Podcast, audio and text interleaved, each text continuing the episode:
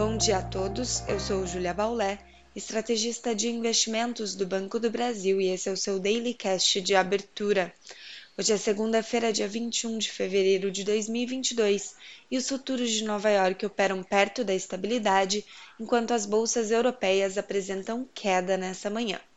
Já o dólar recua globalmente na esperança de um entendimento entre os Estados Unidos e Rússia em relação à Ucrânia.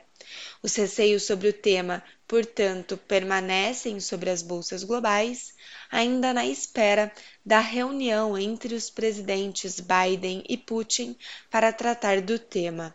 A proposta de um encontro de cúpula entre os dois líderes foi apresentada ontem pelo presidente da França, mas ainda sem data para acontecer. Segundo o porta-voz russo, não há ainda planos concretos para esse encontro entre os presidentes e por isso a cautela.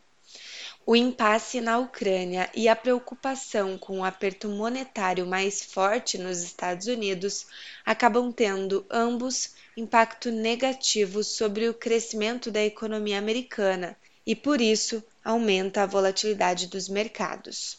As bolsas europeias testavam uma recuperação mais cedo, mas, além do já citado, perderam força após a divulgação dos PMIs mistos para a zona do euro, com queda da atividade na indústria e avanço do setor de serviços. Já as commodities avançam, mas a liquidez dos mercados tende a ser menor, pois hoje é feriado nos Estados Unidos, dia do presidente. O minério de ferro, em especial, apresenta maior alta após a queda acumulada superior a 10% na semana passada. No Brasil, destaque hoje para a fala do presidente do Banco Central, que pode mover a curva de juros. Para a semana, ainda teremos o IPCA 15 de fevereiro na quarta-feira e a votação amanhã dos dois projetos para redução do preço dos combustíveis no Senado. Na bolsa, balanços de Petrobras e Vale são os destaques semanais, com a divulgação na quarta e quinta-feira, respectivamente.